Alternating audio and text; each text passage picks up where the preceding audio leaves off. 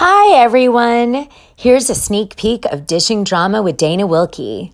If you'd like to hear the full episode, please subscribe to us on Patreon. Come on, bitch, bitch, bitch, let's go. Come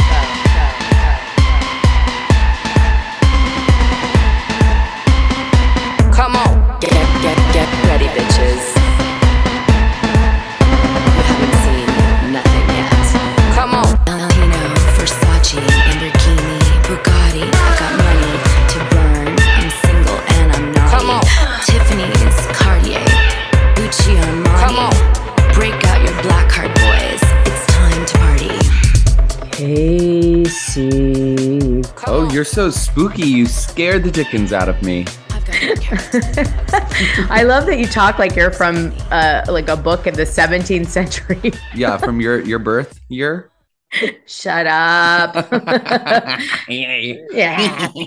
so uh, this episode, I wanted to, uh, you know, steal you away from all the celebrities you work with, so that we could do this episode together. Because, uh, as you know, uh, sometimes I like to go off of, uh, you know, reality shows and stuff, and I like to talk about other topics. And uh, uh, some really fun ones are uh, these like famous families, like the Guinness family. Oh, like Guinness beer? Yes. Very low in calories. Is it? It's so Yes. heavy. I know it's very low in calories. One of the least caloric beers. I did not know that. I know it's it's very shocking. it is because it's such a heavy beer. Wow. Yeah. Well, uh, the Guinness family is a very, very powerful family, and there's uh, quite a few branches of the Guinness family. So trying to get your hands around the family tree is like, forget it, you Mhm. know? But uh, it's kind of a fun one because there's a, a curse related to the Guinness family. So, you know, we like to take the conservative look at a subject matter, but we also want to look at the more sensationalized views as well. Yes. And yeah, and the Guinness family has both a curse and it's believed, if you're into conspiracy theories, to be part of the Irish Illuminati bloodline. Whoa. yeah. So um, I'm going to take you through first um, the sort of conspiracy theory of the Irish Illuminati bu- bloodline really fast and tell you about that because that's kind of fun. And then we're going to move into the Guinness uh, family, some history, and where the uh, curse comes from. Okay. Release the Kraken! So the Guinness family is very famous for, of course, as you mentioned, the Guinness Beer Company that was made famous and out of Ireland. And they were also members, some parts of the family in the UK Parliament and bankers. Uh, they established the Guinness Mahone Bank. I hope I'm saying that correctly because it sounds like it's Gaelic. Mhm. Um, and they later sold off that bank, by the way. There's been some scandals, like from a, a high level, that lead people into believing that they might be uh, a part of the Illuminati bloodline. Do you know what an Illuminati bloodline is? no, I have no idea. Okay. Let me tell you about that first. Okay.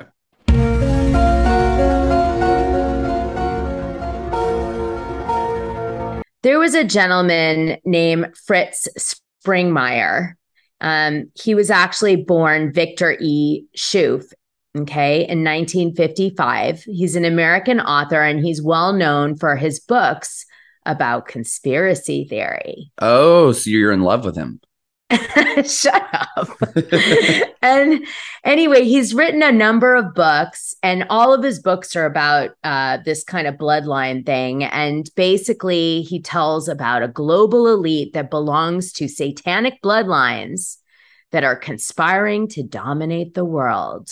Okay. And his goal in writing these conspiracy theory books is exposing what he calls the New World Order agenda, which if you listen to our Kanye West episode, you know how I feel about that is actually related to something completely different, which is real, called the Trilateral Commission. But uh, for the you got to go back and listen to Kanye West one, right? Episode. Yeah. So he's written three books in his time. One was Bloodlines of the Illuminati, Um, and that one he released in 1998. Another one was Deeper Insights into the Illuminati Formula, and that was 2010. And then the Illuminati formula used to create an undetectable total mind control slave. Boy, that's a title. Yeah, wow. That's Wow. a good sci-fi book. 1996. Yeah. And what's funny is in between these books, he was indicted in a United States District, District Court in Portland, Oregon, in connection with armed robbery. Oh Jesus. Yeah. So just in between these conspiracy books, he held some people up. Wow. wow. Right. What a guy. What a guy. Uh, on February 12, 2003, he was found guilty of one count of armed bank robbery. Wow. So not only is he uh, writing about the corruption in the bank industry, he's actually holding up the people in the bank. Jeez. um, anyway, in November of 2003, he was sentenced to 51 months in prison on the armed robbery charge and 60 months on aiding and abetting charge. Okay. He had to pay 6488 in restitution so that means it wasn't that big a robbery but he d- brought a gun to it so i don't know for six grand wow i guess the books Jeez. didn't do so well Yeah. yeah okay so he might have written one of these books actually from prison because he was released in 2011 and one of his books was released in 2010 so he didn't waste any of that time which is good. Um anyway back to the bloodline of the illuminati.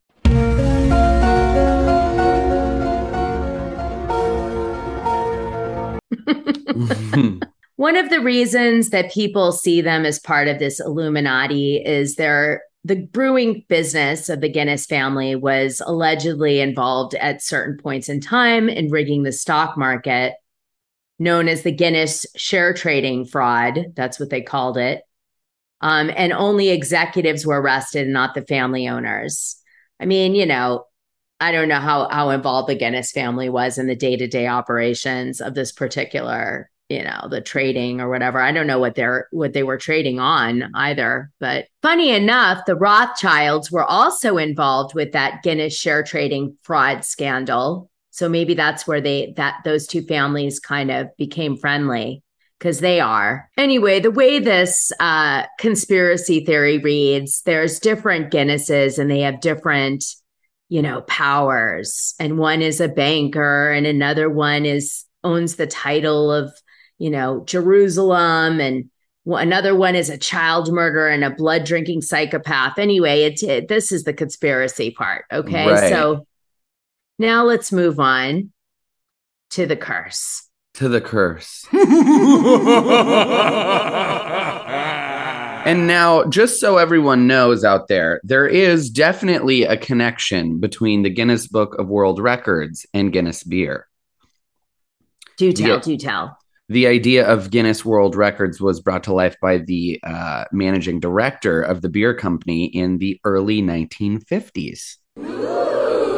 Just a fun fact for you out there. Well, the story behind the Guinness Book of World Mm-hmm. Records is that on 10th of November 1951, Sir Hugh Beaver, then the managing director of the Guinness Breweries, went on a shooting party in North Slob by the River Slaney in the county Wexford, Ireland. After missing a shot at a golden plover, he became involved in an argument over which was the fastest game bird in Europe. Uh, this happens to me all the time. Yeah, I always wonder this about Sounds, this sounds like some straight people shit. the golden plover or the red grouse, which was faster. That evening at Castlebridge House, he realized that it was impossible to confirm in reference books whether or not the golden plover was Europe's fastest game bird. Beaver knew that there must have been numerous other questions debated nightly among the public. It's so true. Gosh, I can't tell you how many arguments I have like this with John, my son. Every day where I'm like, that's not true. He's like, yes, it is. Get into these whole things. it's like a research thing. But there was no book in the world with which to settle arguments about records. So we realized that there, there was a book that, that needed to be made. If you are liking what you're hearing, please review, rate, and subscribe. Can't afford it.